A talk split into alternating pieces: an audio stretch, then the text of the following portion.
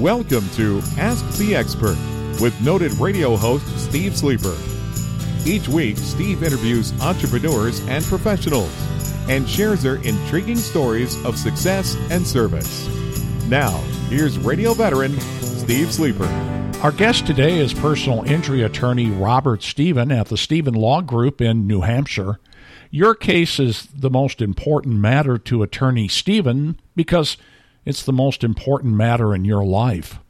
I began the interview by asking Rob for some background. I'm a New Hampshire attorney and a Massachusetts attorney as well. I graduated from Suffolk University Law School in 1993, graduated number one in my class. I ended up uh, from there, took a federal clerkship in New Hampshire for the Honorable Martin Loughlin. After the clerkship, I went to work for a a firm. Didn't really know what I was getting into, but it was uh, insurance defense work, civil litigation. And, um, you know, I learned some trial skills and uh, learned the business of uh, insurance law. But after a while, I started, you know, feeling a little, had a little more in, in common uh, with those aggrieved that I wanted to help those in need out more than helping insurance companies uh, with their bottom line and their profits. So ever since that practice, which I was at for about three years, I've been focusing more on the plaintiff side um, of cases, helping those who have been injured, no fault of their own. And uh, I've had my own law firm since 2004, and we've been running strong ever since. And uh, we fight hard for, for our clients to, to get them the justice they deserve. Well, then, Rob, you're uniquely qualified to answer this question. If I've been in a car accident, not my fault, some guy runs into me, why do I need an attorney? Well, the first thing that usually happens if you've been injured in an accident is you're going to get a call from a very seasoned insurance adjuster. And often they are trying to get you to release your claims by settling quickly. And the problem is you got to figure out first what what your injuries truly are. You know, the injuries may at first with the adrenaline that runs from an accident may appear to be minor if the insurance company has an opportunity to uh, put a check in front of you and get a release of claims, you will not be able to bring a case later on if your injuries turn out to be more severe.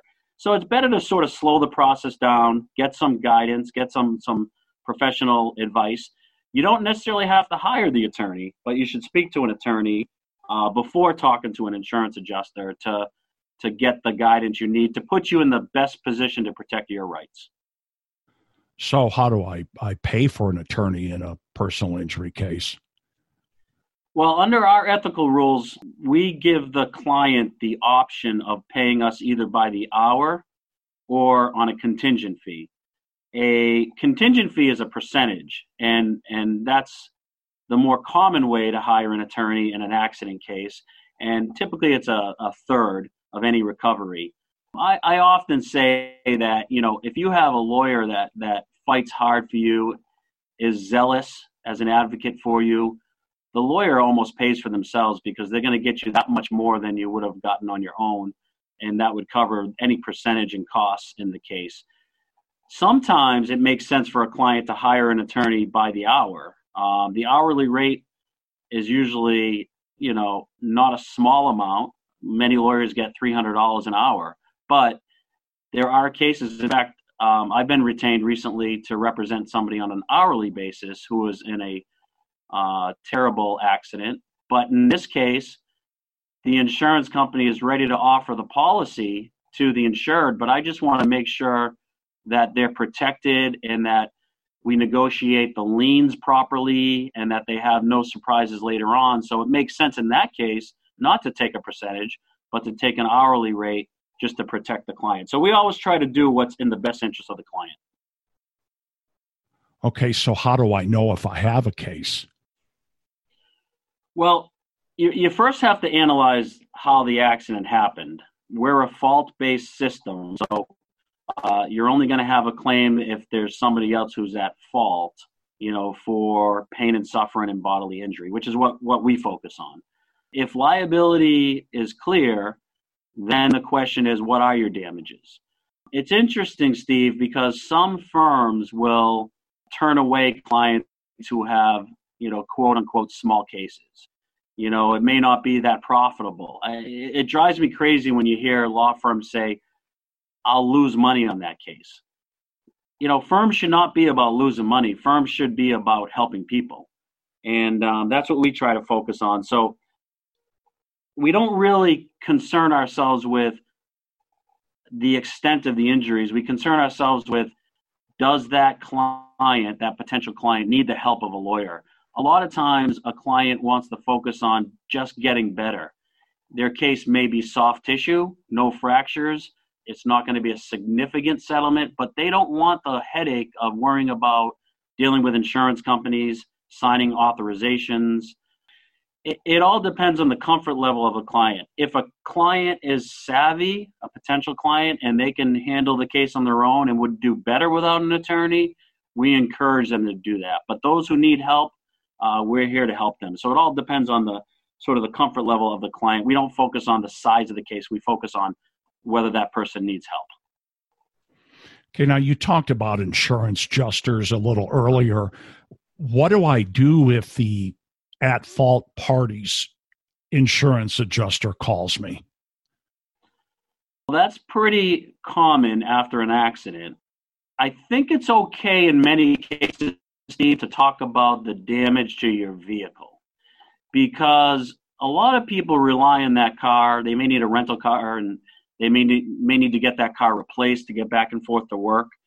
So we, we don't mind that potential clients talk to the insurance adjuster about the, the property claim. But we ask them not to discuss the medical injuries. And, and this is assuming that liability is pretty clear. Um, if there's a question of liability, they should not discuss that too much without talking to a lawyer first. Not because they're trying to play hide the ball or anything, but insurance adjusters are professionals. They're trained. They're trained on what to ask you, and they're trained on getting answers that you know potentially will help their bottom line but their but their loyalties don't necessarily go to you. I'll give you an example, Steve. An insurance adjuster may call up and say, "How you feeling?" And the person might be uh, someone that tries to look at the positive in life and not the negative. And they, they might say, "You know, I'm okay," but they may not be okay. A year from now, when we go to settle the case, the insurance company is going to throw that in our face and say, "Your insured said a day after the accident that they're okay." So we we try to tell our our potential clients who call for our advice. If you want to talk about the damage of the car to, to speed that process up, that's fine. But don't dis- don't discuss your medical injuries and let us discuss the liability. Okay, so I've been in a car accident. This is a scenario. I've been in a car accident. I'm the driver. Nobody else is in the car in this scenario. Guy runs a red light, T bones me on the passenger side. I'm able to get out of the car and and move around, talk to people, that type of thing. Are there some things I should keep in mind? Are there some things I should do after an accident? Absolutely. The first thought should always be the medical attention So you got to sort of figure out do you need a, a, immediate medical attention, and if so, that should be the focus if you're able to walk around like you said, and you know it, it it's something where uh, you don't need to to be rushed immediately to the hospital. The police should be contacted to come analyze the situation. It's very difficult later on when you don't have a trained professional or a trained individual like a police officer who are trained at police standards and training on analyzing the fault or the liability basis of an accident. It's very difficult later on when it becomes a he said, she said, and the other side says, no, I didn't run a stop sign. In fact, um, they were speeding. So I always recommend to call the police. In fact, many states have statutes where you have to either exchange information or call the police, or you could be violating a law. So, first is medical, second is have the police come and analyze the situation, and then third call would be to your attorney. As we record this podcast episode, it's the end of May 2020. So We're what, three months into the COVID 19 crisis. That brings me to my next question. Are, are you open right now and how do we meet? Yes, we're open, Steve. We're, we're very careful. We have had staggered hours. Uh, the governor in New Hampshire pretty early on listed the businesses which he deemed essential. Uh, law firms are essential because there's rights that injured parties have in my line of practice um, that need to be, you know, aggressively pursued. There's statutes of limitations, so if you do not uh, continuously pursue the rights of your clients, you can miss deadlines. We deem ourselves essential, and the governor uh, seemed to include us on his list, so we've continued to be open. However, we've done it in a safe manner. We've staggered hours so that there's one or fewer, uh, one or, or just a few more people in the office at the same time. They're they're they're kept safely distanced from each other during the working day, and then we try to do Zoom meetings with clients or other uh, technologies such as WebEx. For those clients that absolutely need to meet with us, we've had a uh, setup in the parking lot where we've actually brought a table out there where we can sit with clients safely six feet apart and go over paperwork and have uh, documents signed that are that are needed for their case. But we're erring on the side of caution, and we're trying to go real slow with in-person meetings uh, until we're all out of this this terrible pandemic that we're suffering together in society. Okay, so can the pandemic delay my claim? It can delay your claim, but the courts have done a nice job of trying to bring innovation in to continue to have those wheels of justice spin. Courts are starting to schedule things, sometimes telephonically, sometimes by using a system like WebEx um, or Zoom. Those wheels of justice are starting to spin again. So, yes, there can be a delay, but quite frankly, I think it's a limited delay. Most of these cases, Steve, settle. If I had to estimate, I would say 95% of injury cases settle without seeing a jury or a bench trial. Insurance companies are um, handling the cases. I think, despite me, you know, sort of beating up on them a little bit in terms of where their objectives lie, I, I think most adjusters still want to settle cases.